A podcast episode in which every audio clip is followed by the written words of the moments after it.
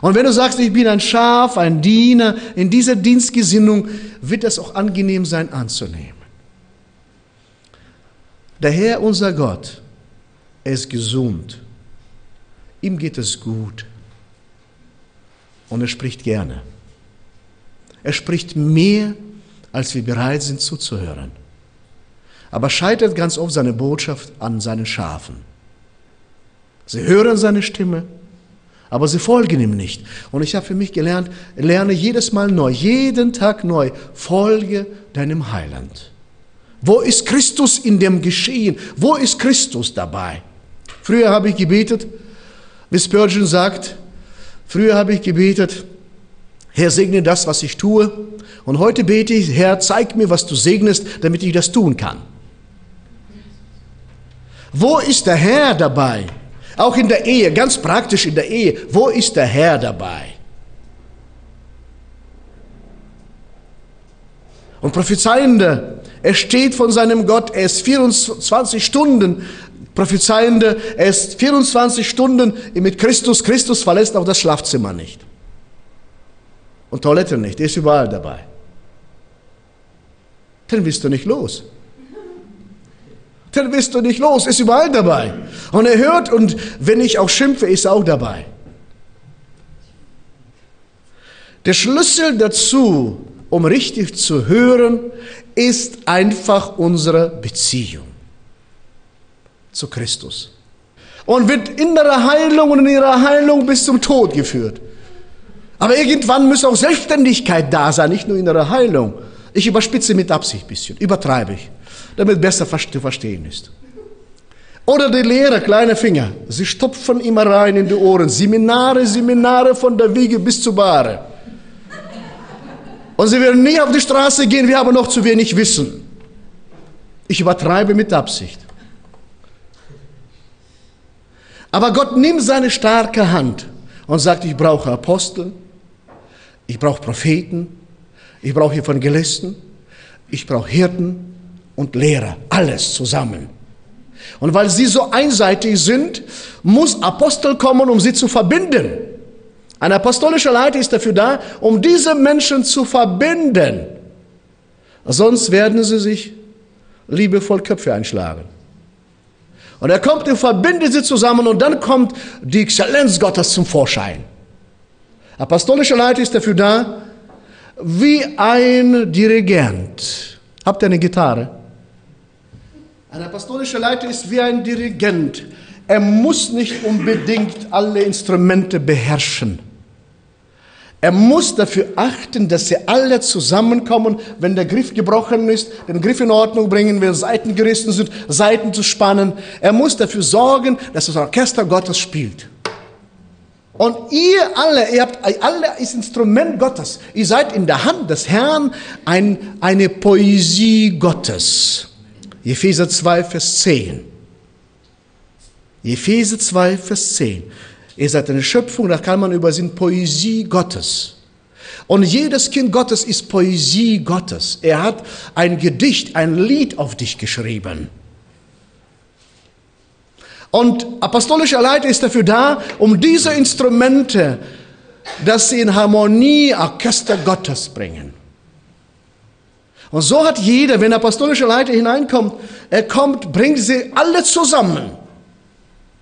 Weil er kann ein bisschen prophezeien, er kann ein bisschen evangelisieren, er kann ein bisschen lehren und er kann ein bisschen Seelsorger machen. Und er sagt, es geht um den Auftrag, es geht um das Wesentliche. Dein Beitrag ist wichtig, aber wie geht es um das Allerwesentliche? Es geht um Fokussierung. So habe ich euch ein bisschen beschrieben, was sie alles machen. Die starke Hand Gottes. Also Apostel, Propheten, Evangelisten, Hirten und Lehrer. Die starke Hand Gottes. Apostolischer Leiter verbindet. Und wenn kein apostolischer Leiter ist, dann kracht's. So, jeder diene der Gabe gemäß, die der Herr unser Gott gegeben hat. So, jetzt kommen wir weiter. Auf Gott zu hören, muss man ein Verhältnis eines Jüngers haben und das hat prägnant Jesaja beschrieben. Sehr prägnant. Jesaja 50, Verse 4 und 5. Der Herr, Herr hat mir Zunge eines Jüngers gegeben, damit ich mit meinem dem Müden zur rechten Zeit zu reden weiß. Merkt ihr das im, ein Blumenstrauß Gottes?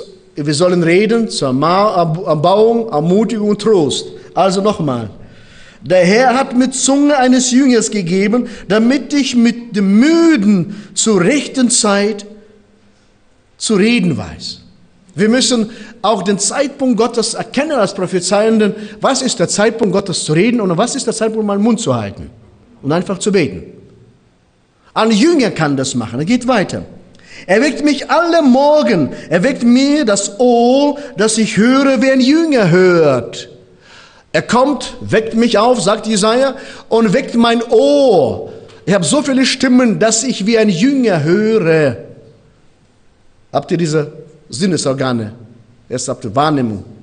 Schaut, höre. Was ich euch sage, ist biblisch. Der Herr hat mir das Ohr geöffnet. Wenn ich schwerhörig bin, da öffnet Gott. Und ich bin nicht ungehorsam und weiche nicht zurück. Und da beginnen wir. Wir müssen gehorsam sein. Und Gott gehorchen heißt es nicht mit der Brechstange kommen, sondern sagen, Herr, was willst du bezwecken? Wenn der Herr A sagt, sagt er auch B. Und wir müssen ihn sofort trennen, sondern müssen erstmal verstehen, wer ein Jünger hört und sagen, ich will das hören, Herr spricht zu mir. Wer ein Jünger, es beginnt, auf Gott zu hören, muss ich eine Gesinnung eines Jüngers haben und nicht einen Diktator. Jesus sendet seine Jünger aus. Wir lesen in Evangelien, er sendet seine Apostel aus und gibt ihnen Vollmacht. Er gibt seinen Jünger Vollmacht. Und ihr, wenn ihr prophezeien wollt und in anderen Geistesgaben dienen wollt, sollt ihr die Vollmacht von Gott empfangen. Dein Leben spricht mehr als deine Worte. Ich habe genug Menschen, die kommen und sagen, ich habe vom Herrn, sie sind so heilig und geistlich, dass sie einfach flutschen über den Fußboden. Aber das Leben ist eine reinste Katastrophe. Da sage ich, ich verbiete dir zu reden.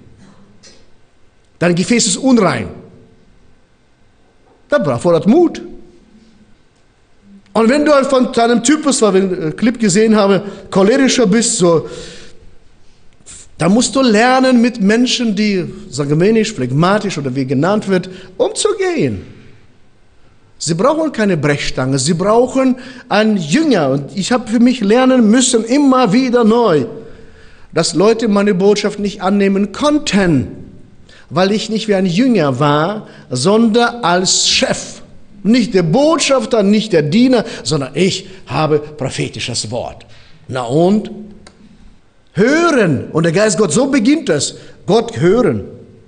Der Herr spricht auch zu uns in Johannes Kapitel, Johannes Evangelium, Kapitel 10, Vers 27. Die bekannte Bibelstelle, die ihr alle kennt. Ich bin mit Hören dabei unterwegs. Meine Schafe hören meine Stimme und ich kenne sie und sie folgen mir. Wenn ich auf die Stimme Gottes höre, heißt das, ich bin Schaf des Herrn und kein Hund des Herrn, kein Wolf, kein Hund, kein Schäfer, nur ein Schaf. Schafe sind interessante Wesen. Ich hatte in Kasachstan noch Schafe und Ziegen gehabt. Und ich sage euch, die Schafe können zehn Jahre den gleichen Weg gehen, aber die finden sie nicht zurück. Das merken sie sich nicht. Und das zeigt für mich eine Gottesabhängigkeit. Ohne Jesus finden wir keinen Weg. Ich bin der Weg, die Wahrheit und das Leben. Das heißt, ich bin ein Schaf des Herrn, kein Hund, kein Wolf, sondern nur ein Schaf. Nur blöcke ich ab und zu. 1. Samuel 3, Vers 19 und 20 will ich lesen. 1. Samuel 3, Vers 19 und 20. Samuel wuchs heran und der Herr war mit ihm und ließ keines von allen seinen Worten auf der Erde fallen. Und ganz Israel von Dan bis Beersheba erkannten, dass Samuel ein äh, treuer Prophet des Herrn war. Prophezeiende. Das ist das beste Auszeichnung. Die beste Auszeichnung für uns, dass alle erkennen, dass Gott mit dir ist. Nicht mit deinem Mund, sondern mit dir Gott ist. Und als sie das erkannt haben, und dass kein Wort auf, sein, auf den Boden fiel, die Gott ihm gegeben hat. Welch ein Anspruch. Und ganz Israel, und ich sage euch, Israel ist ein Volk für sich. Ich habe eine israelische äh, Schwiegertochter. Wir bauen eine Gemeinde in Israel. Und sie sagen, ich, ich sage nicht, Juden sagen das, ich übernehme ihre Worte. Er sagte, Juden zusammenzuführen, dass sie auch eine Meinung haben, das ist eine besonderes, besondere Leistung. Wenn du zwei Juden hast, hast du schon eine Konferenz. Das sagen sie, nicht ich. Das sagen sie. Ich mag sie. Ich bin mit Juden tief verbunden. Wie gesagt, Schwiegertochter Juden, unsere Kinder, Enkelkinder sind dann Juden, Juden, weil die Mama Juden ist, das sind Juden. Und da freue ich mich auch. Dann sage ich nun, aber wenn Juden, wenn das Volk, ich sag dir, mein lieber Frau oder Mann, wenn Gott mit dir ist, das ist die größte Auszeichnung. Ich gebe ein bisschen mit meinem Vorstand an. Wir haben eine super Zusammenarbeit. Wieso? Es sind alle starke Persönlichkeiten. Wieso? Weil wir ein gemeinsames Ziel haben. Es geht um die Sache Jesu. Und das verbindet uns. Und wisst ihr, was sie mir gesagt haben? Und das war für mich das beste Kompliment. Ich habe zu Hause meine Frau das mehrere Male wiederholt erzählt, immer wieder und immer wieder erzählt. Sie haben mir gesagt, wir sehen, dass Gott mit dir ist. Sie haben nicht gesagt, wir sehen, dass du intelligent bist, dass du viele Bücher gelesen hast. Wir sind alle klug, wir können alle lesen. Und wenn nicht, können wir auch Hörbücher hören, das ist auch okay. Spielt doch keine Rolle. Aber für mich ist das Größte, wenn ich höre, sie sagen, Gott ist mit dir. Meine Freunde, wenn Gott unser Freund ist, ich konnte heulen vor Freude, Gott ist mit dir. Was war bei Jesus? Wir haben gesehen, dass Gott mit ihm ist. Und wenn Prophezeiende unterwegs sind, pochen nicht auf deinem Recht. Ich habe doch ein Wort vom Herrn empfangen. Einfach bescheiden Mund halten. Und die größte Auszeichnung des Prophezeienden, wenn Gott mit dir ist, dann fangen an, Menschen in deiner Nähe prophetisch zu reden. Siehe Saul, er geriet unter die Propheten. Was war mit ihm? Er fing an zu prophezeien. Das Höchste, nicht, dass du Gabe bist, sondern du bist eine Gnade für andere. Menschen, die mit dir auf dem Weg sind, sollen inspiriert werden, sollen ergriffen werden, sollen Kraft des Herrn empfangen, auch an deiner Seite. Das ist die Auszeichnung. Und nicht, ich habe ein Wort, ich habe ein Wort. Ist schon für dich. Dann verändere dein Leben. Dem Wort gemäß. Lebe dem Wort gemäß. Meine Frau ist heute leider nicht dabei, sonst ist sie immer dabei. Und sie kennt mich und sie beobachtet ganz genau. Und ich frage sie ganz oft, Schatz, wenn du mich so hörst, Liebling, was sagst du dazu? Bin ich authentisch? Bin ich das, was ich erzähle? Sie hat gesagt, ich beobachte ganz genau dich. Und ich was festgestellt habe, du bist genau der gleiche, auch im Schlafzimmer, überall wo du bist. Du bist der gleiche, du änderst dich nicht. Und das ist für mich mein Wunsch, aber ich war ganz, ganz anders, Jahrzehnte anders. Eine Übereinstimmung vom Sein und Schein zu einem Sein. So hören wir. Wir gehen weiter, hören. Es gibt auch Prozesse der Vorbereitung und die sind wie Schüler. Jeremia 1, 11 und 12 Es ist für mich exzellent, wie Gott mit ihm arbeitet. Jeremia 1, Vers 11 und 12. Dann fragte er mich, Jeremia, was siehst du dort? Gott spricht mit Prophezeienden. Jeremia, was siehst du dort? Jeremia sagt, einen Mandelbaumzweig, dessen Blüten bald aufgehen. Richtig, sagt der Herr zu ihm. Genauso wird alles in Erfüllung gehen, was ich angekündigt, ankündige. Dafür sorge ich. Wenn Gott zu uns spricht, müssen wir sagen, Herr, ich sehe einen Mandelbaum. Und was nun? Bitte erkläre mir, was meinst du damit? Und der Herr sagt, richtig, ein Mandelbaum, schaust du, genauso wie dieser Baum, der stets vor Augen ist. Genauso werde ich alles erfüllen. Macht Gott mit Absicht mit Bildern, weil die Bilder sind doch immer präsent bei uns. Und die Schulung geht weiter. Und Gott gestattet uns mit ihm auch zu diskutieren. Im gleichen Kapitel Jeremia 1, Vers 13 und 14. Wieder fragte mich der Herr, Jeremia, was siehst du dort? Ich sehe einen Topf mit kochendem Wasser, der vom Norden her kommt und umkippt. Was kannst du mit einem Topf anfangen? So lernen wir aus dem Wort des Herrn, dass Gott uns trainiert und Leute trainieren, Propheten trainieren auch. Da sprach der Herr zu mir, aus dem Norden wird das Unheil über alle Bewohner dieses Landes hereinbrechen. Schaut euch das Bild an und die Erklärung, darauf würde ich nie kommen. Ein Topf mit Wasser umgekippt, was hat das zu sagen? Doch keine Ahnung. Es kann vieles sein, dass ich durch die Küche gehe und einen Topf umkippe, weil ich unvorsichtig bin. Nein, wenn der Herr sagt A, dann muss er auch B von dem Herrn erwarten. Beides. Frage und Antwort. Und wenn ich keine Antwort habe, dann suche Menschen zusammen mit ihnen vor Gott und sage, ich habe keine Ahnung. Ist doch bei euch so, wenn ihr für Menschen betet, ab und zu siehst du ein Bild, aber Erklärung hast du nicht. Dann versuchen die Menschen krampfhaft irgendwas zu erklären. Dann versuchen sie zu deuten, dann ist die Botschaft hin. Aber dieser Mensch weiß doch, heute schaut, als Rolf zu mir kam, ich habe gesagt, der Herr gib ihm Gnade. Und wenn ich anfangen würde, das auszumalen, könnte ich nur schaden. Einfach mal stehen lassen. Ich denke, das ist ein ganz wichtiger Punkt, ist, den wir da gerade berühren, weil oft ist das Bild, was der prophetisch ähm, Empfindende empfängt, eigentlich nur eine Signalmachung für ihn und die eigentliche Auslegung ist die Auslegung, die sich vom Herrn und äh, was wir oft erleben im gemeindlichen Alltag ist, ist, dass wir 90 Prozent für die Beschreibung eines Bildes benutzen. Äh, es wäre wesentlich sinnvoller, einfach nur die Aussage zu platzieren. So ist das, Gandhi, genau so ist das. Wir äh, kämpfen ganz auf Nebenschauplätzen. Dann kommt meine Persönlichkeit zum Vorschein, wenn ich das Bild beschreibe. Meine Eloquenz kommt zum Vorschein, meine Sprachbegabtheit und wird geschwafelt. Und zum Schluss weiß man nicht, was du sagen oder ich sagen wollte. Komm auf den Punkt. Frag den Herrn, was willst du mit dieser Botschaft? Welches Ziel und Zweck verfolgst du, mein Gott? Was hast du vor?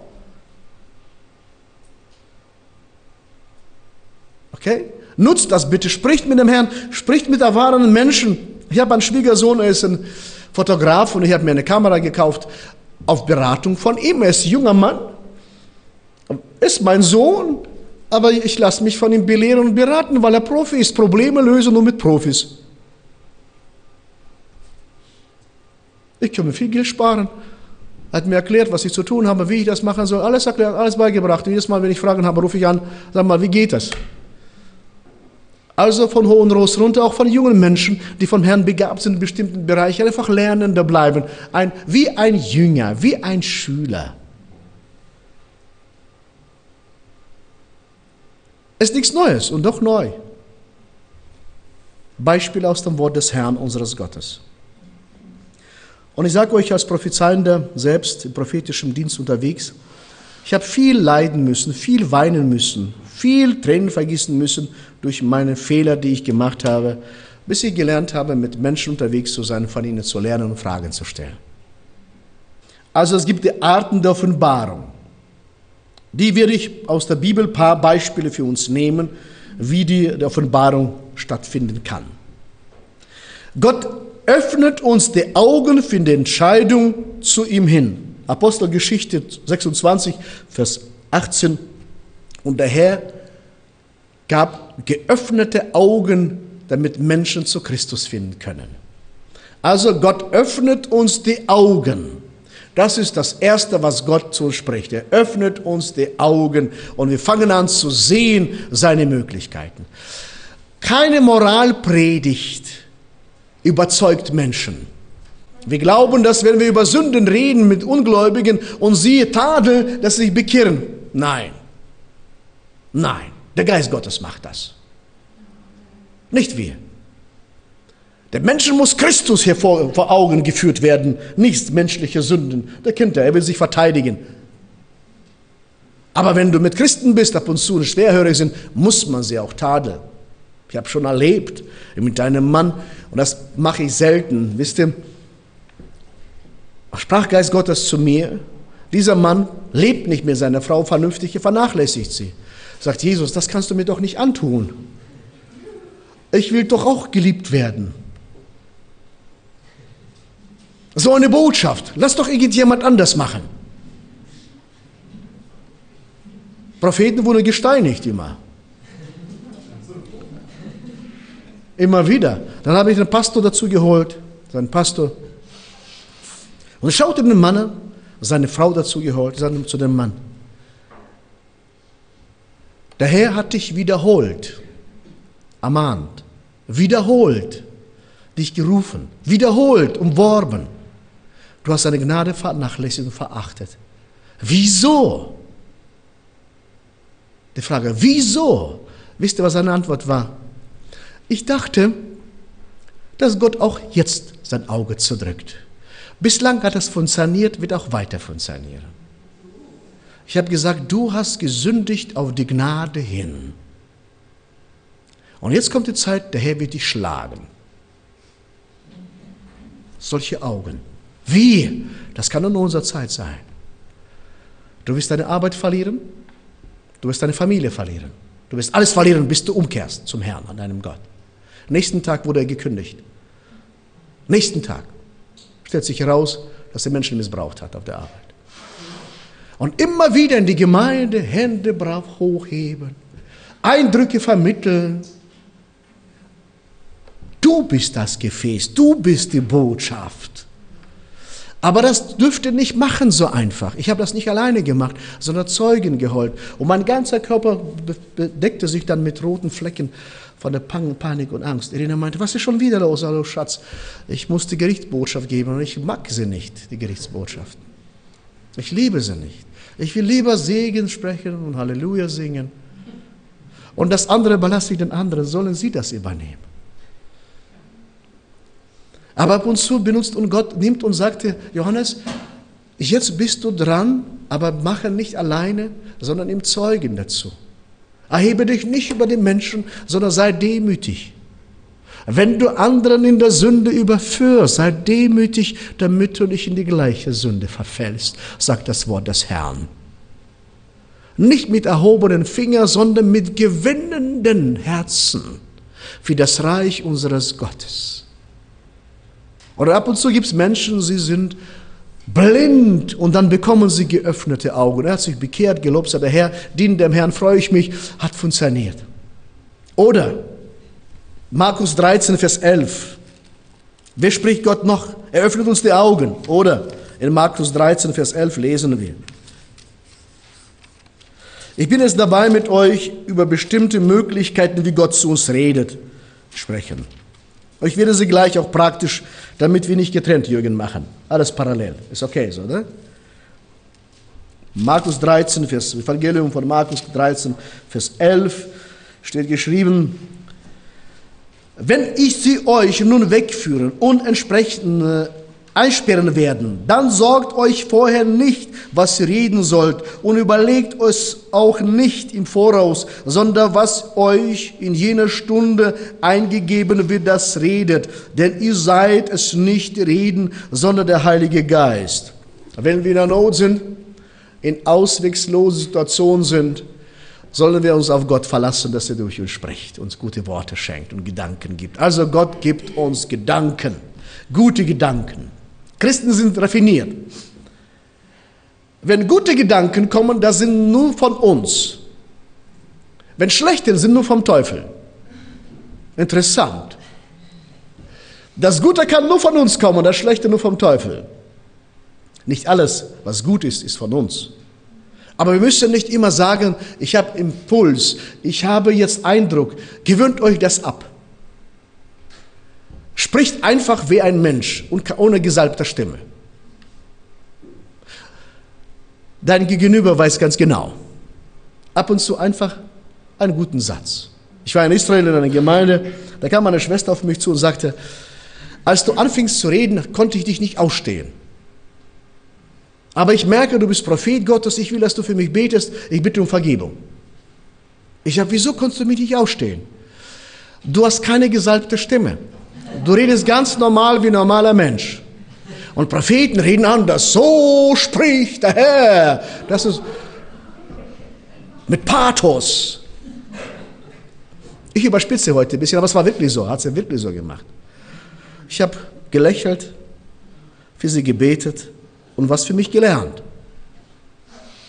Mich nicht anzupassen, sondern Johannes zu bleiben.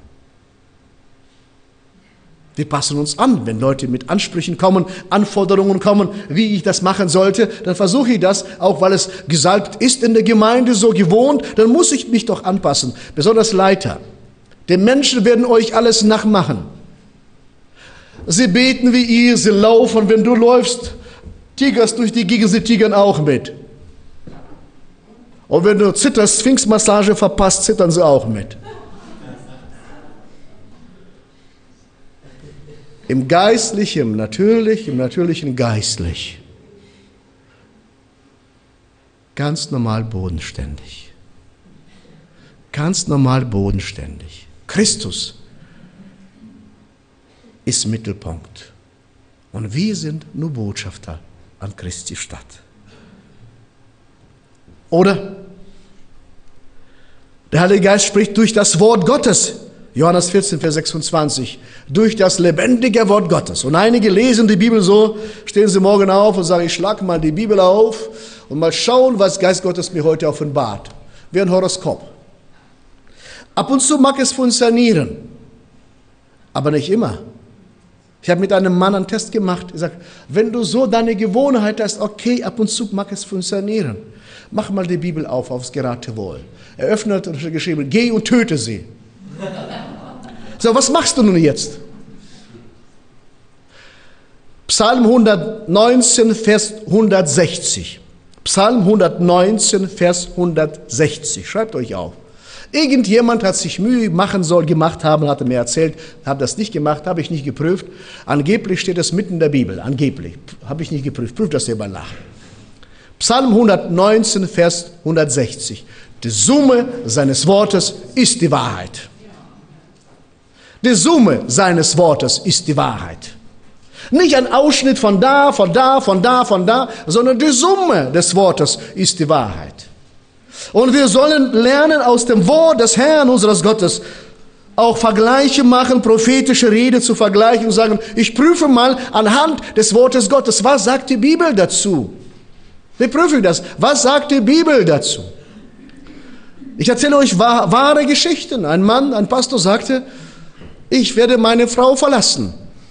Wieso denn?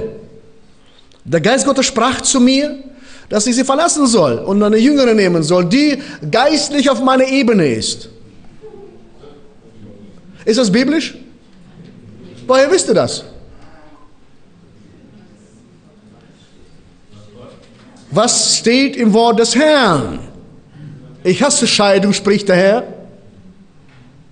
Aber dieser Totschlagargument, Christen benutzen immer ein Totschlagargument, wenn nichts mehr zieht. Der Herr hat zu mir gesprochen. Was kannst du dagegen sagen?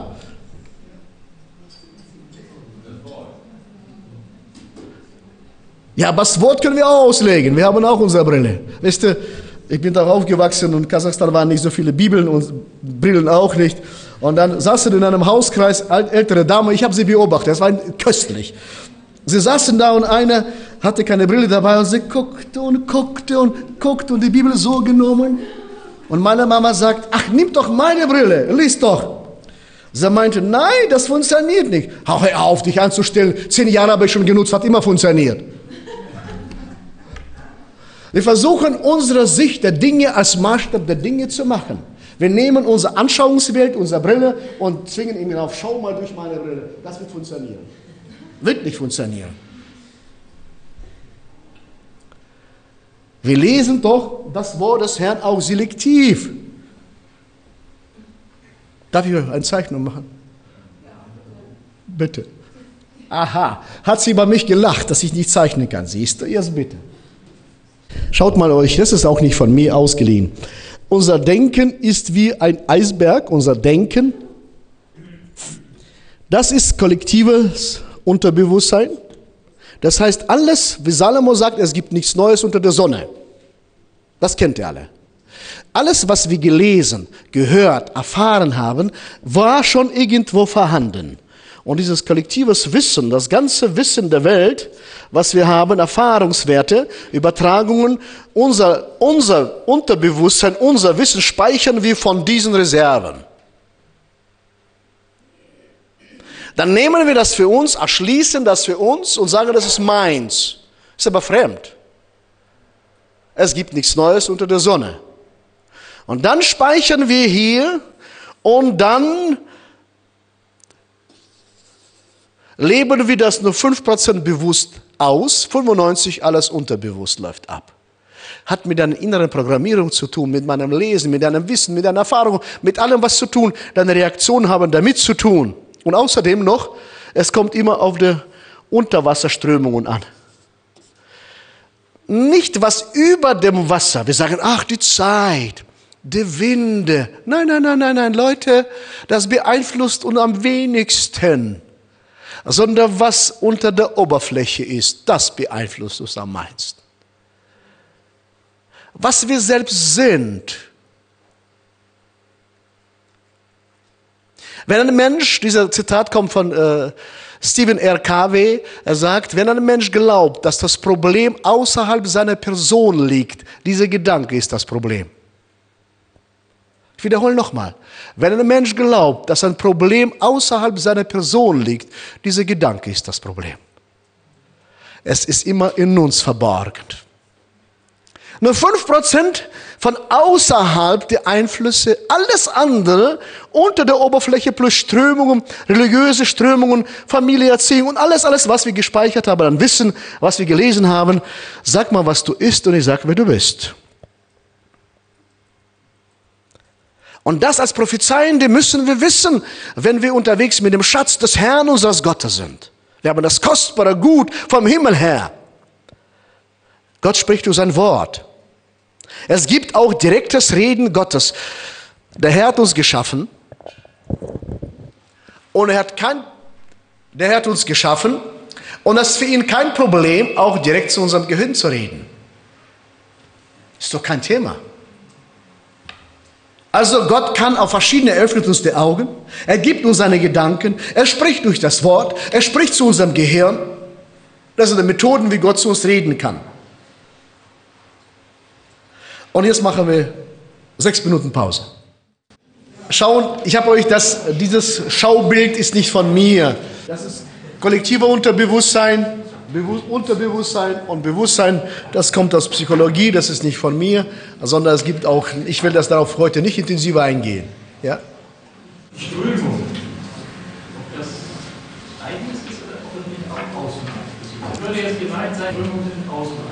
Ja, äh, ja, jein, jein, auch ja.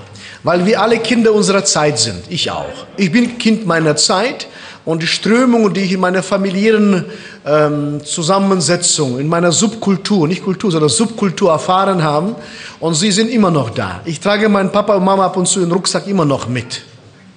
Das heißt, übertrage, mein Papa ist im Himmel schon länger, meine Mama auch, aber immer noch kommen die Stimmen, das darfst du nicht. Da frage ich mich, wieso nicht? Ich merke, ich bin Kind meiner Zeit und nicht gleich rebellieren. Nein, nein, nein, ich will dagegen, einfach dagegen sein, gegen Eltern rebellieren, auflehnen. Das ist auch keine Lösung. Die Menschen, die nur rebellieren, finden auch nicht zu, nie zu sich. Sondern zu sich zu finden ist wichtig, auch in Beziehung zum Herrn. Deswegen, die Strömungen haben damit zu tun mit meinem unmittelbaren Umfeld. Ich will jetzt gar nicht mal so an meine Historie, ich gehe jetzt auch an die Gegenwart. Früher haben wir mehr Gebetszeiten gehabt in der Gemeinde, heute haben wir die Anbetungszeiten den Gesang. Das sind ja auch Strömungen, denen wir ausgesetzt sind, wo man sich auch nicht immer dagegen stemmen will oder kann. Und äh, also insofern sind wir doch sehr stark beeinflusst, auch von sagen, anderen Strömungen, die aktueller Natur sind, die nichts mit, meiner, mit meinen Eltern oder was, was zu tun haben. Wir sind Kinder unserer Zeit und für mich war Gebet lautes Beten, lautes Schreien in Zungen, ganz wichtig, ganz heilig, eine heilige Kuh. Ähm, ja, eine heilige Kuh, die ich schlachten musste später. Und ich habe gesagt, ich brauche keine Musiker, wenn ich prophezeie, brauche ich alles nicht. Bis der Herr mich Besseres belehrt hat, sei nicht so arrogant. Und plötzlich brauchte ich Musiker, wie bei Elisa, Seitenspieler, die im Lobpreis dabei waren und plötzlich Salbung hat zugenommen. Schade. Passte nicht in mein Konzept. Und so ist der Herr mit uns, er wirft unser Konzept durcheinander und macht uns was anderes. Und ich sage nur, es gibt andere Zeiten. Ich rede jetzt nicht von Anpassung zur Welt. Das geht mir überhaupt nicht. Mir geht es um andere Zeiten, andere Liturgie, was wir als heilig verkaufen. Liturgie, eine Art, Gott anzubeten. Was ist das Ziel? Gott anzubeten. Was ist das Ziel, mit ihm Gemeinschaft zu haben? Einer sagt, ich singe lieber, der andere sagt, ich schreie in Zungen. Mach doch zu Hause. Aber wir haben eine Art, sind Kinder unserer Zeit und wir, kein Zeitgeist, bitte. Wer mit Zeitgeist lebt, stirbt mit dem Zeitgeist.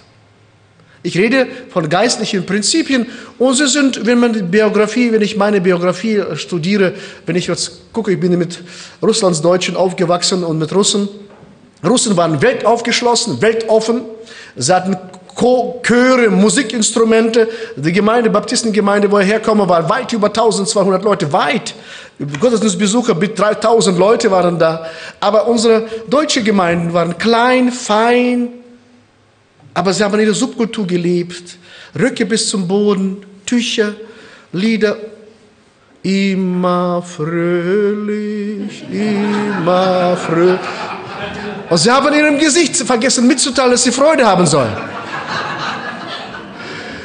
Wo die Subkultur als dargestellt wird, dass meine Art, es geht nur um die Art, meine Art, die ist die Art. Das ist das Problem. Okay, jetzt kommen wir zum prophetischen Dienst. Also, hat mit unserer Kultur zu tun, ob ich das haben will oder nicht will. Es hat mit mir zu tun. Ich bin so, wie ich bin, aber ich muss mich mit, dennoch, gebe ich noch ein bisschen. Schaut mal. Wir sind doch alle auf einem Trip der Veränderung. Und bis ich das nicht gelernt habe in meinem Leben, dass Veränderung, Verwandlung nur durch den Herrn geschehen kann, nicht durch mich. Weil ich immer wieder meine Probleme doch hineinnehme. Ich nehme mich doch immer hinein. Und wie kann ich was verändern, wenn ich keine Ahnung davon habe? Das heißt Folgendes. Wenn wir auf dem Weg der Veränderung sind, ich meine einen schönen Mann dazu, und dieser Mann ist im Begriff auf Veränderung. Schaut mal, was geschieht. Mit meinem Wissen, mit meinem Erfahrungsschatz, wo ich heute stehe, kann ich mich weiterbringen. Nein. Ich kann noch mich beschneiden, weiter komme ich nicht. Das heißt, wir fangen an zu verändern. Und wir beschneiden unser Leben.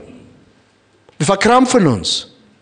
Dann versuchen wir das zu verändern, das reicht nicht. Da kommt irgendjemand jemand auf dich zu und sagt, aber in diesem Bereich brauchst du auch noch Veränderung.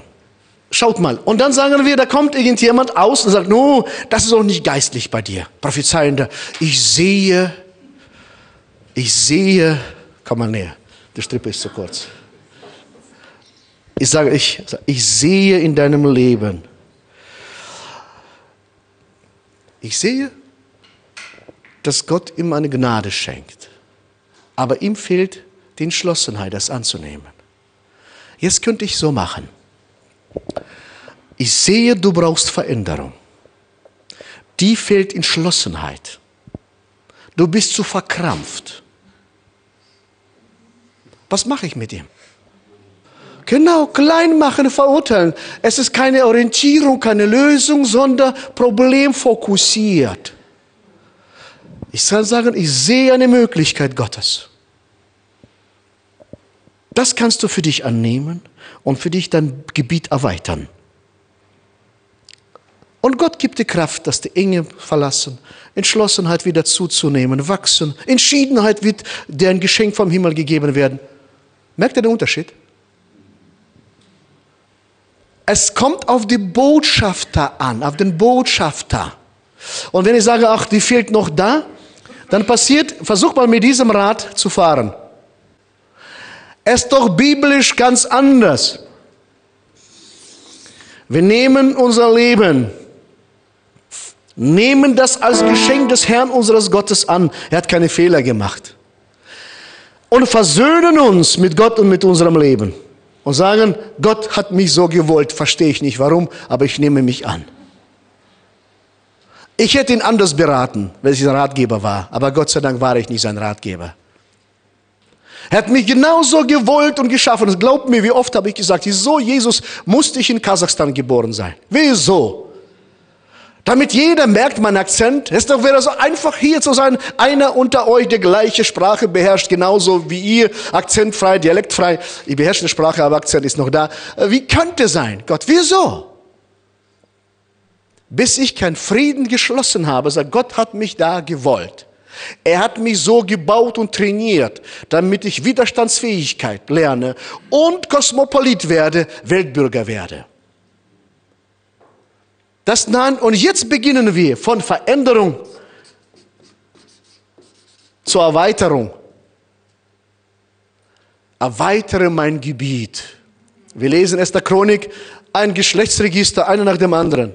Und da kommt ein Jabez. Esther Chronik, Kapitel 4, Vers 10. Und er wurde Schmerz genannt. Und wie oft sind wir unter Schmerzen, hat Mama ihn geboren und jeden Morgen Schmerz, hallo, wie geht's dir? Fünfmal am Tag Schmerz, Schmerz, Schmerz, Schmerz. Und er betete zum Herrn, Herr, erweitere mein Gebiet. Das ist ganz anderes Denken. Und halte die Krankheit und Schmerz von mir weg. Und sein Gebet erhörte der Herr. Und ich empfehle euch, Psalm 139 zu beten. Einfach das Wort Gottes zu nehmen und zu beten. Auf wunderbare Art und Weise hast du mich erschaffen. Und meine Seele erkennt es sehr wohl.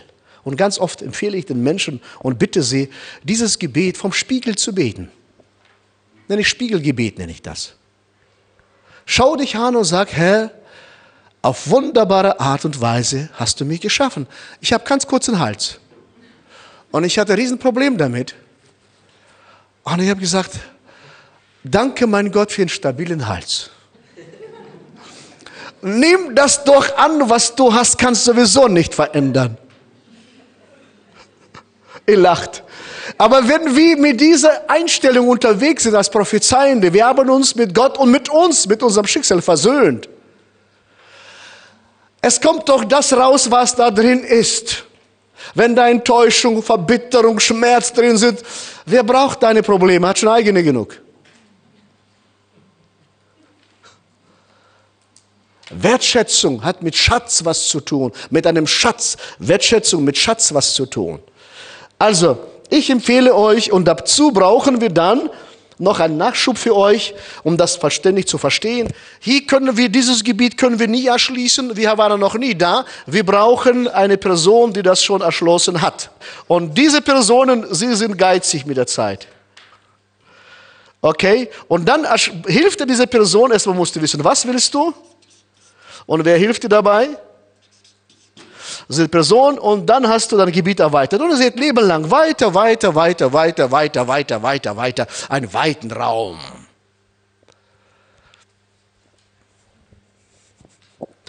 Gut, so spricht Gott zu uns, auch durch die Menschen. Andere Arten Gottes Offenbarung. Offenbarung zum Beispiel im Zustand der Verzückung. Apostelgeschichte, Kapitel 10, Vers 9 bis 16 könnt ihr nachlesen, werde ich jetzt nicht lesen. An Mangel der Zeit, Apostelgeschichte 10, Vers 9 bis 16. Es geht um Petrus, wo er betete und geriet in Verzückung und da kam ein Tuch vom Himmel her, das kennt ihr, mit verschiedenen Tieren. Und Petrus sagt, nein, nehme ich nicht an. Und Gott ihm sagt zu ihm, nimm das an und iss. Was der Herr für rein erklärt hat, kannst du nicht für unrein erklären. Was Gott segnet, kannst du nicht anders annehmen. Und Petrus musste lernen, im Zustand der Verzückung, so spricht Gott auch zu uns, im Zustand der Verzückung. Oder 2. Korinther 12, Vers 2 und 3, wo Paulus sagt, ich kenne einen Menschen. Ich weiß nicht, im Fleisch oder außerhalb des Körpers, Ich weiß es nicht. Aber er wurde bis zum dritten Himmel entrückt. So viel zur Himmellehre. Wir haben keine sieben Himmel, sondern drei Himmel. Ja, so viel dazu. Kein siebter Himmel, sondern drei Himmel. Ein Exkurs für uns. Es gibt unser Himmel, was wir sehen. Es gibt Himmel, wo die Mächte der Finsternis wohnen. Und es gibt einen Gotteshimmel. Über Finsternis nachzulesen, Epheser Kapitel 6, letzte Verse, nachzulesen. Aber immer, immer Himmel Gottes, dritter Himmel Gottes, ich will keine Dogma draus machen, aber ich habe keinen siebten Himmel in der Bibel gefunden, könnt ihr mir zeigen, wenn ihr findet. Okay, könnt ihr mir zeigen. Okay, Offenbarung im Zustand der Verzückung. Und so kann es sein, dass Gott dich auch heute anspricht. Ich kenne aus meinem Leben, ich war zweimal in der Hölle im Geist, ich weiß es nicht, im Fleisch, außerhalb. Aber ich kann alles beschreiben, zweimal im Himmel. Und das hat mein Leben so verändert. Menschen fragen mich, wieso schreibst du kein Buch darüber? Ich habe gesagt, über Intimität schreibt man keine Bücher. Es war eine persönliche Erfahrung, wozu ist es nur zunutze sein? Es war für mich von Gott, damit ich mein Leben, das erste Mal, als ich in der Hölle geführt worden bin, war Schock für mich. Ich fliege durch den Tunnel und Geist oder Engel führen mich links. links. Ich sage, Jesus, wieso links? Habe ich, plötzlich kam bei mir, was habe ich im Leben alles falsch gemacht? Jetzt gehe ich verloren. Gott sei Dank war ich an einem Ort und ich sah, wie die Menschen gequält worden sind. Und die Situation, ich mache sie kurz, kam ich dann später raus und dachte, es geht um Leben und Tod. Und wir haben das Leben in uns. Es geht um Erlösung. Und das alles, was wir machen, prophetisch, alles muss zu einem Zweck dienen. Es geht um Erlösung und Freisetzung. So, gehen wir weiter. Gott spricht auch durch hörbare Stimmen ab und zu zu uns. Allerdings ist es sehr selten, dass Gott zu die Stimme hört, redet. Ab und zu ist er so. Und es gibt Gott offenbart uns, zeigt uns unsichtbare Welt gleichzeitig. 2. Könige Kapitel 6 nachzulesen, wo Elisa überführt worden sollte von der Schlachtreihen bzw. von Armeen. Und er, sein Diener Gehasi geriet in die Panik und hatte Angst gehabt, dass sie sie gefangen nehmen. Da spricht Elisa, Gott öffne ihm die Augen, lass ihn sehen. Und er sah plötzlich den ganzen Berg voller Reiter und Rosse. Und wir singen das Lied, wenn Gott mit uns ist. Wie geht's weiter? Wer kann, wer kann gegen uns sein? Und in diesem Moment brauchen wir ab und zu geöffnete Augen, dass wir gleichzeitig die sichtbare Welt sehen und unsichtbare Welt sehen. Parallel. Das kann auch Gott machen, dass wir beides plötzlich sehen. Die Möglichkeiten Gottes siehst du plötzlich. Du befindest dich in einer Situation auswegslos. Das war früher, aber wir kommen mal in unsere jüngste Vergangenheit, in unsere Neuzeit. Wie oft erlebte ich als Papa mit Kindern, als unsere Söhne die Wege, nicht der Wege des Herrn gegangen sind. Ich habe zum Herrn oft geschrien und geweint und gebetet. Und die erste Frage war, wieso, Herr, hast du das zugelassen? Was habe ich falsch gemacht? Hat mit meinem Gottesbild was zu tun. Wieso, was habe ich falsch gemacht? Und die erste Antwort kam vom Herrn, wenn ich dich für alles bestrafen würde, was du falsch machst, wirst du nicht mehr leben. Ein Gottesbild. Und dann fiel mir nichts mehr ein dazu, als Vater unser zu beten, weil meine Gebete waren nur Anklagen. Ich habe nur Dauer gejammert und geklagt. Bis ich zum Vater unser kam und betete das einfach runter und sagte, unser Vater, der du bist im Himmel. Und als ich zum Dein Wille geschehe im Himmel, so auf Erde, in meinem Leben meines Kindes, habe ich verstanden, ich hatte keine Ahnung, welchen Willen der Herr für mein Kind hat. Und hat mir gesagt, bitte öffne mir die Augen, damit ich deine Möglichkeiten sehe und sie zur Realität machen lassen kann. Wie bei Elisa öffnest die Augen zu sehen, was im Himmel bereit ist, damit auf der Erde geschehen kann. Und als ich anfing zu verstehen, was Gott mit meinem Jungen vorhat, fing ich an, nicht mehr zu klagen, sondern wirklich zu beten. Sag, Herr, ich danke dir für die Verheißungen. Ich werde alles dafür tun, dass diese Verheißungen erfüllt werden. Ich werde alles tun. Und als mein Sohn sagte, Papa, lass mich in Ruhe, du nervst mich. Ich sage, solange in diesem Brustkorb ein Herz schlägt, werde ich nicht aufhören zu glauben, zu beten, zu beten und zu fasten, bis es real wird. Und der Junge dient dem Herrn. Das der Kind ist schon unterwegs, hat studiert, ist Manager in einem großen Konzern unterwegs. Also Gott ist gut. Wenn wir den Willen des Herrn suchen und sagen, öffne mir die Augen, damit ich deine himmlische Realität sehen kann und sie erschließen kann.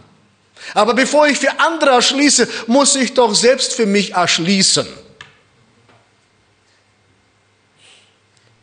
Und so wünsche ich euch, dass ihr die Möglichkeiten des Himmels für euch in Anspruch nehmt. Da soll unser Mund voll Lachen sein, sagt das Wort des Herrn und nicht jammern. Es gibt auch prophetische Träume. Das habe ich schon erklärt euch. Also es gibt Gesichter von Gott und ich, dieses Gesicht möchte ich uns erklären. 4. Mose, Kapitel 12. Meine Freunde, unser Leben mit meiner schönen Frau ist nicht einfach gewesen. Aber wenn es einfach wäre, könnte so jeder leben.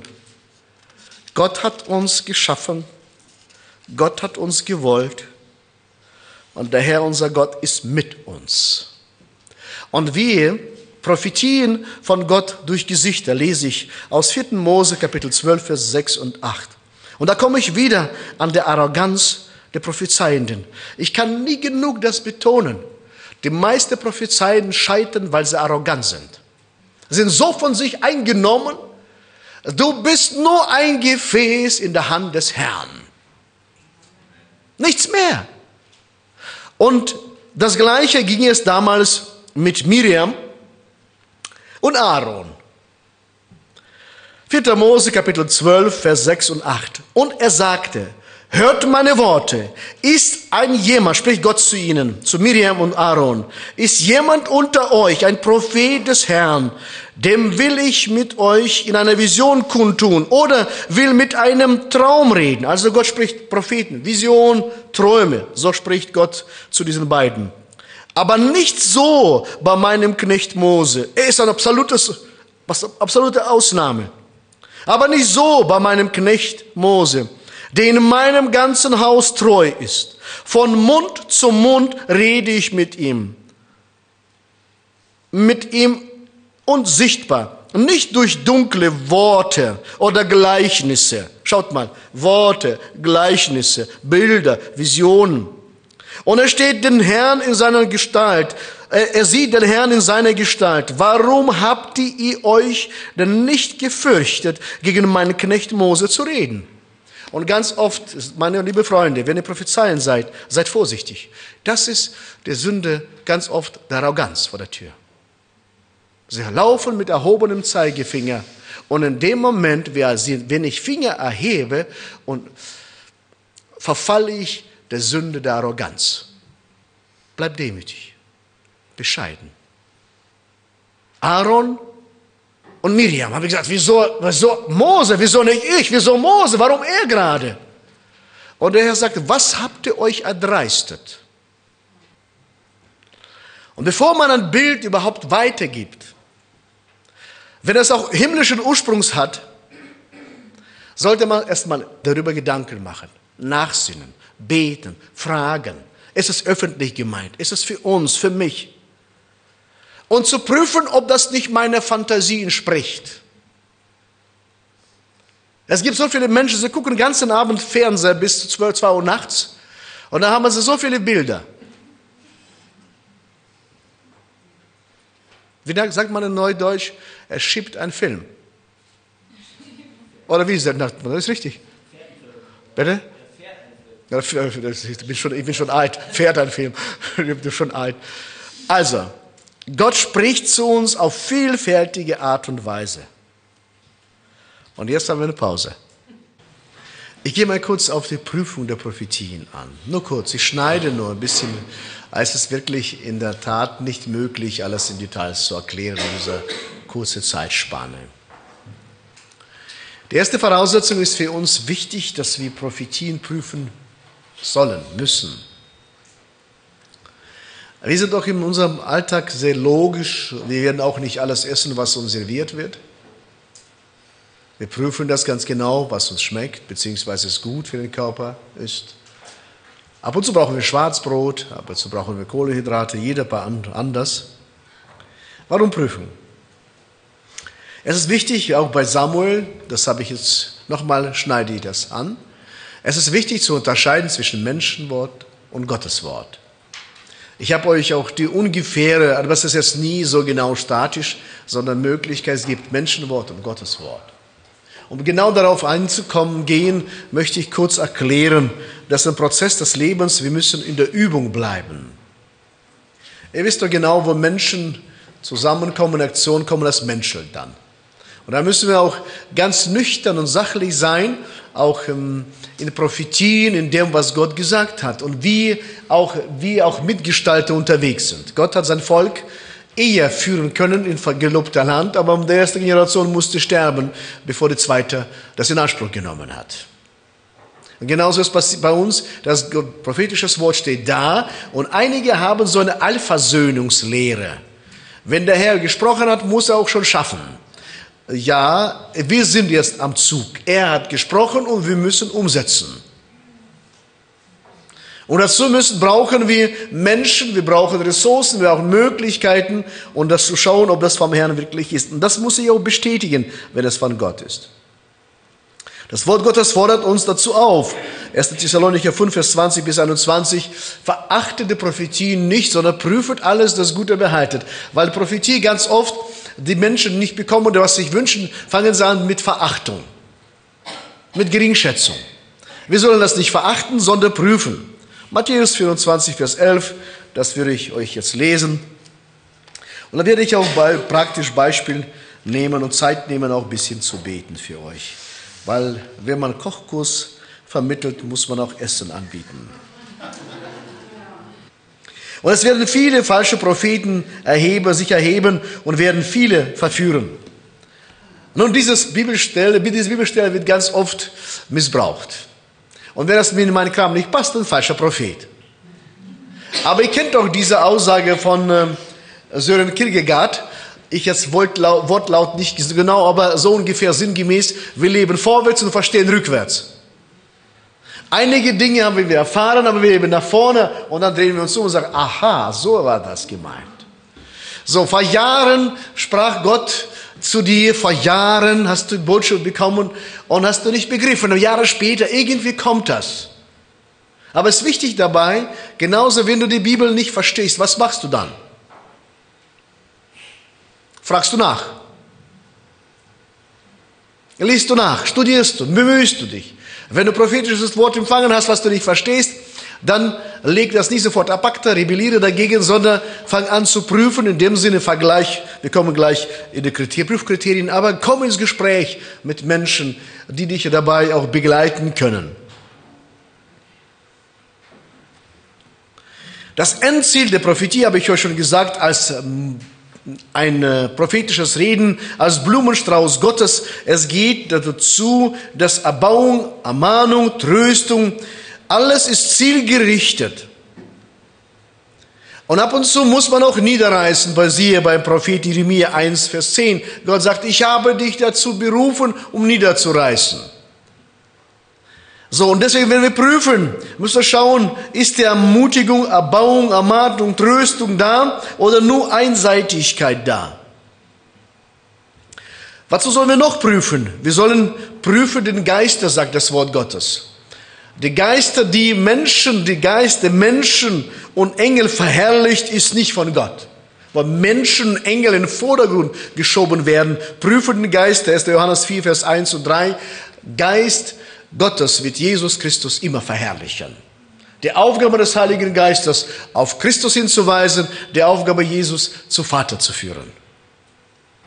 Das Wort, prophetische Wort darf nicht der Heilige Schrift widersprechen. Da beginnen wir an mit der Prüfung intensiv. Es darf nicht im Widerspruch stehen.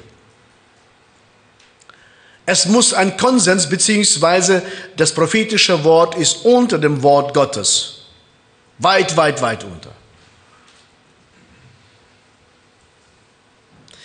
Wir schauen danach, wohin leitet mir prophetisches Wort? Wenn Menschen zu mir kommen und sagen, oder zu dir kommen und sagen, ich habe prophetisches Wort empfangen, welche Richtung schlägt das ein? Führt das zum Herrn oder von dem Herrn? In welche Richtung führt mir prophetisches Wort? Jesus Christus, wir führen unsere Predigten, sollen Christus zentriert sein, genauso prophetische Worte nachzulesen, Johannes 16, Vers 13 und 14, Kolosser 1, Vers 18.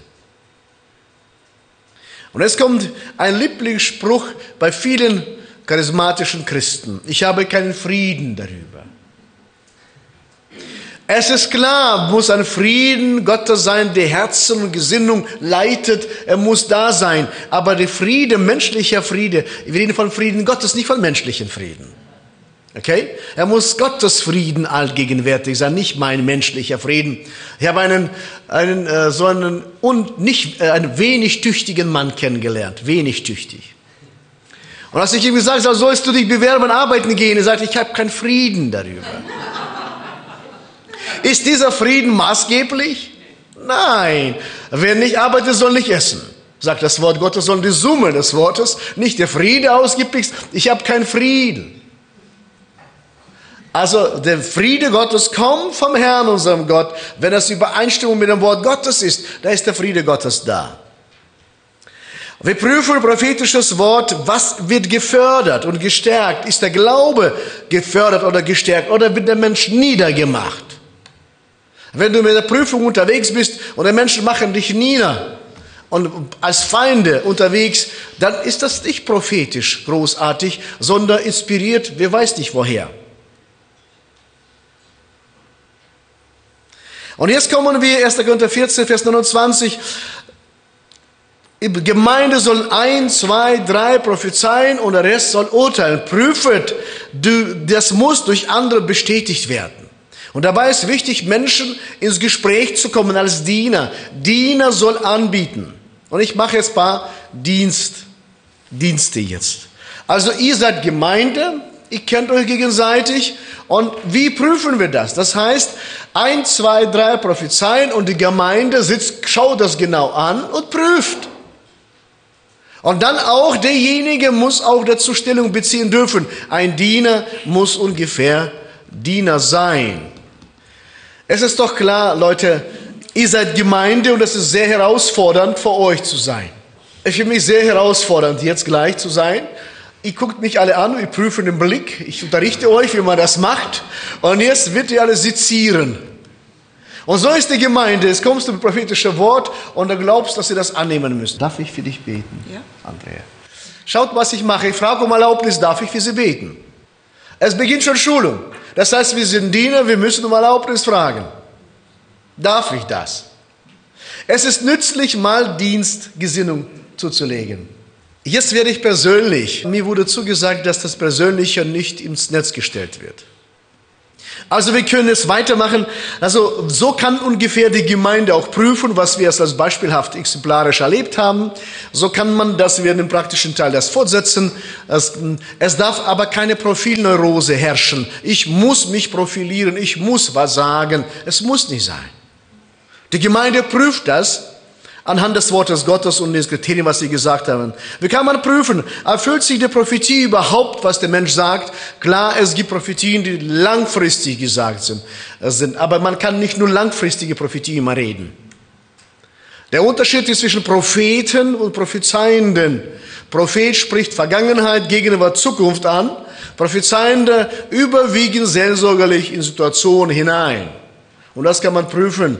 Kommt das hinein, passt es. Sonst gibt es Menschen, sie haben Zukunftsprophetien, immer nur Zukunftsprophetien, die am besten 40 Jahre später sich ereignen sollten, wenn sie nicht mehr leben. Ich prüfe erstmal mein Herz als Prophezeiender. Wie stehe ich zu diesen Menschen? Habe ich Neid, Eifersucht?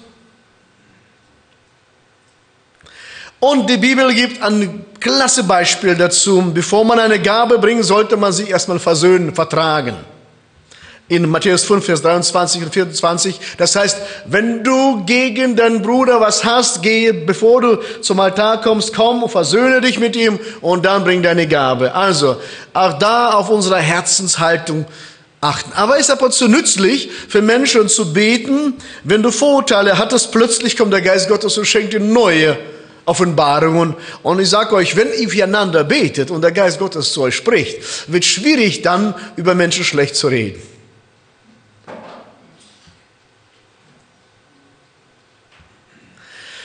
Also der Geist des Herrn, wo der Geist des Herrn da ist, ist da ist Freiheit. Wir schaffen Freiheit. Die Prophetie schafft Freiheit. So, habt ihr noch Fragen? Es wurde heute gesagt, dass teilweise bis zu 95 Prozent der Dinge, die gesagt wurden, 95 Prozent der Dinge, die prophezeit wurden, vielleicht nicht stimmen. Aber die 5 Prozent sind das, worauf man, was man leben soll. Könnte so sein. Könnte sein. Muss ich immer so sagen, aber könnte so Ja. sein. So, und dann hat man ja viele, ich sage mal, unerfahrene und vielleicht auch junge Geschwister in der Gemeinde. Äh, mir geht es um den Schutz der Gemeinde, bei der Versammlung. Ist es grundsätzlich so, wenn man fragt, ist es grundsätzlich so, dass jemand oder mehrere Prophetien vorher prüfen? Oder kann da jeder nach vorne kommen und dann bei erzählen, wo man hinterher sagt, naja, wie ist das gehandhabt nennen? Ich weiß es nicht, wie bei euch Handhabe ist, aber ich habe einmal erlebt, bei euch wird das geprüft. Normalerweise ist es so empfehlenswert, was ich empfehlen werde, dass äh, gestandene Christenleiter Leiter auch die äh, Gehalt der Prophetie erstmal prüfen, ja, an die gleich, äh, und dann weitergeben, bei Weitergabe. Erstmal dazu Prüfkriterien. Wolltest du, Andi, was sagen?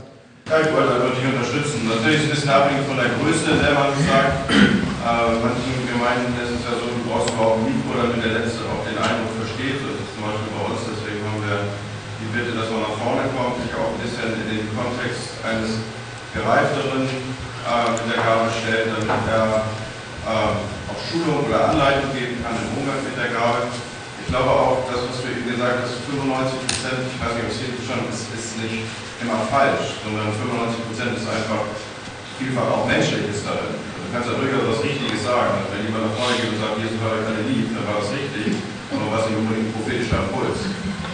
Ja. Und äh, so, das, das ist, glaube ich, das, was, was ganz, ganz oft deutlich wird bei prophetischer Weitergabe oder beim Üben von prophetischer Weitergabe, dass oft Wahrheiten verkündigt werden, die nicht unbedingt den prophetischen Impuls abbilden. Und das ist eben nur ein kleiner Impuls. Das, was Johannes sagte, da muss man wie Goldsuppe auf die Spur gehen und sagen, okay, was war jetzt der prophetische Anteil?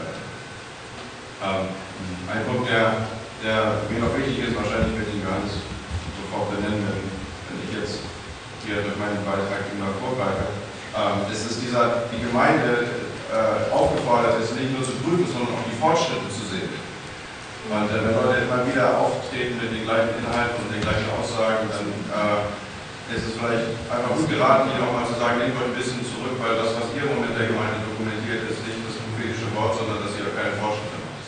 Ja, davor dazu, wenn so eine Aussage erfordert viel Mut zu sagen, das stimmt. Und wenn der Prophezeiende sich nicht entwickelt und dann ihm zu spiegeln, du entwickelst dich nicht, das ist schon erfordert Mut. Ich kenne so ein paar Fälle bei mir in der Gemeinde, wo ein Mann ähm, mit Paphos richtig emotional sprach und ich habe dann anschließend mit ihm ein längeres Gespräch geführt, so einen Spaziergang gemacht. So, weißt du, der Botschaft, was war die Botschaft? Was war die Botschaft? Er meinte, was meinst du? Ich habe doch gesagt, nein, nein. Was ist hinter dieser Aussage? Welche Aussage stand hinter der Aussage? Und er meinte, Aussage war, dass Gott einigen Menschen in unserer Mitte neu seine Herrlichkeit offenbaren will. Okay. Und was hast du daraus gemacht? Drei Minuten Rede und zum Schluss weiß kein Mensch, was du wolltest. Sag, was die Sache ist. Rede nicht. Verkauf doch nicht dich und deine Vorstellungen. Also da muss man auch Mut haben. Er hat das mir übel genommen, aber ich musste ihm wieder nachgehen und wieder nachgehen. Und einem habe ich zum Beispiel auch mit ihm Gespräch. Prophezeien, der aber ein Riesenproblem. Sie sind kritikunfähig. Sie glauben, dass sie pur von Gott haben. Aber wenn du nicht kritik, kritikunfähig bist, darfst du auch nicht prophezeien. Ich würde euch empfehlen, wenn du keine Kritik erleben möchtest, darfst du nicht prophezeien. Du wirst immer kritisiert. Da muss man Mut haben und sagen, okay, ich prüfe mein Herz, auch mein Leben prüfe ich. Ich habe hier geschrieben, der Lebenswandel der Prophezeien sollte mit seinem Reden übereinstimmen. Klar kann Gott auch Esel gebrauchen, aber wer will schon Esel sein? Man kann doch nicht lieber ein Esel sein. Wir kennen aus von Biliam, hat Esel hat gesprochen. Aber es ist doch nicht Sinn der Sache, dass man sagt, mein Leben spricht ganz andere Sprache und ich lebe so, auch prophezeie das so. Ist aber nicht so. Schau auf das Leben des Menschen. Und ein Leben muss sich komplett sich entwickeln, dein geistliches Niveau muss sich steigen, es muss sich ein Fortschritt vorhanden sein. Wie schauen wir auf Menschen, die prophezeien? Für uns als Leiter und Leiter ist auch wichtig, die Menschen anzuschauen, die prophetisch dienen. Das ist, was Andi jetzt angeschnitten, vertiefe ich. Bringen sein Leben und sein Dienst gute Frucht. Wenn wir Leute anschauen, was, welche Frucht bringt der Mensch? Wie lebt er? Ist die Person selbst vom Heiligen Geist erfüllt? Weist diese Person ein gesundes Maß an echter Gottesfurcht und Heiligkeit auf? Unterwirft sich die Person dem Wort Gottes und der örtlichen Gemeindeleitung? Unterstellt sie sich der Gemeindeleitung, der Leiterschaft? Das sind wichtige Aspekte, wo der Mensch, das sind Kriterien, auch die biblischen Kriterien. Einen Baum erkennt man an seiner Frucht. Aus der Fülle des Heiligen Geistes quillt Leben hervor. Und ein Mensch der dem Wort Gottes sich nicht unterstellt und der Leitung nicht unterstellt, darf auch nicht prophetisch dienen und die Geistesgaben dienen. Klar, Gott, dem Herrn, gereuen seine Berufung und seine Gaben nicht. Aber wenn wir uns nicht in diesem Prozess entwickeln, dann werden Geistesgaben abnehmen. An Qualität immer weniger. Am Anfang machen sie Sprung nach oben und dann merken wir, wenn es dieses nicht vorhanden, das Leben nicht vorhanden ist, es nimmt immer kontinuierlich, zwar verschwindet nicht, aber kontinuierlich ab. Als Beispiel ein Musiker, der eine Woche nicht geübt hat. Wer ist unter uns Musiker? Was geschieht mit, mir, mit ihm? Ganze Gemeinde hört das. Und so ist in unserer Beziehung mit dem Herrn, das merken Menschen sofort. Und auf Bekanntheitsgrad, Bekanntheitsgrad muss der Mensch geschaut werden. Wie sieht sein Leben aus? Hat er ein gutes Zeugnis? Ja, ich wollte eigentlich äh, auch nur sagen, dass das der Grund ist, zum Beispiel, wenn wir die Person eines Menschen nicht prüfen können, also wenn er nicht bekannt ist, dann können wir ihn eigentlich auch nicht sprechen lassen. Das gleiche gilt, also ich werde manchmal gefragt, warum ich als Gemeindeleiter keine durchreisenden Propheten, die irgendwo einen Dienst haben, zulasse bei uns in der Gemeinde. Äh, und dann sage ich immer, weil sie gemeindlich nicht verordnet sind. Ich habe keine Gemeinde im Hintergrund, die ihren Dienst erkannt hat und damit auch bestätigt. Wenn das nicht möglich ist, dann kann jemand auf seine Visitenkarte viermal Profil draufschreiben und darf noch zum Haus schreiben. Es merken wir, das Thema ist so vielschichtig, ich streife das nur einfach. Wie erkennt man äh, falsche Prophet, Prophezeien aus Jeremia 23 sind klar hervorgehobene Kriterien. Sie dulden Sünden bei sich und anderen. Sie sind tolerant. Man ist auf alles erlaubt. Zum Beispiel auch mit Arroganz, mit Überheblichkeit. Wir, wir prangen heute ganz klar bestimmte Sünden an heutzutage, aber wenn der Mensch keine Unterordnung lebt, dann ist es doch egal. Oder zum Beispiel, sie führen in die Irre. Jeremia 23, Vers 13. Und sie täuschen, sie betrügen. Oder Vers 17, sie reden, was man gerne hört, wanach die Ohren jucken, sagt Luther. Und das ist wirklich so. Sie reden und sie prophezeien wie ein Bilderbuch. Aber wir sollen das Kind nicht mit Bade ausschütten und sie lügen, Vers 26. Also, ich werde Folgendes euch vorschlagen. Die Zeit ist sehr knapp bemessen. Ich werde, Jürgen, äh, schreibst du mich an, ich schicke die PDFs zu von meiner Präsentation, nur PDFs. Und du kannst dann den Wunsch gemäß weitergeben. Machen wir so, ja? Bitte nicht mich anschreiben, sondern Jürgen anschreiben, bei Ihnen bitten. Und dann könnt ihr nacharbeiten, aber ich sag euch, alleine Nacharbeit äh, hilft nicht, weil wir selektiv, ich auch, selektiv denken, empfinden, wahrnehmen. Wir brauchen darin auch Unterstützung, mit Leuten ins Gespräch zu kommen, auszutauschen. Gut, und jetzt kommen wir in den praktischen Teil und jetzt können unser Techniker sich entspannen und ich werde jetzt ohne Technik alles machen. Und ich bitte euch aufzustehen. Jesus, ich danke dir für einen offenen Himmel. Und ich danke dir, mein Gott, dass deine Herrlichkeit da ist. Ich danke dir für diese Menschen, für diese kostbaren Menschen. Und ich freue mich zu schauen, dass deine Herrlichkeit da ist. Jesus, sie haben gesagt, ich will mehr von meinem Gott. Ich will nicht nur erfahren, sondern empfangen in Jesu Namen. Ich will nicht nur fühlen, sondern leben. Mein Gott, ich danke, dass deine Güte unendlich ist. Jesus Christus, wie gerne hätte ich jedem gedient und umarmt, mein Gott. Meine Kraft ist so begrenzt, Jesus. Aber es ist wichtig, was du sagst. So segne ich sie. Danke, mein Gott, dass sie vor dir sind. Lass uns mal gemeinsam ein Gebet sprechen. Betet mit mir zusammen. Jesus Christus, ich stehe vor dir. Du bist mein Erlöser.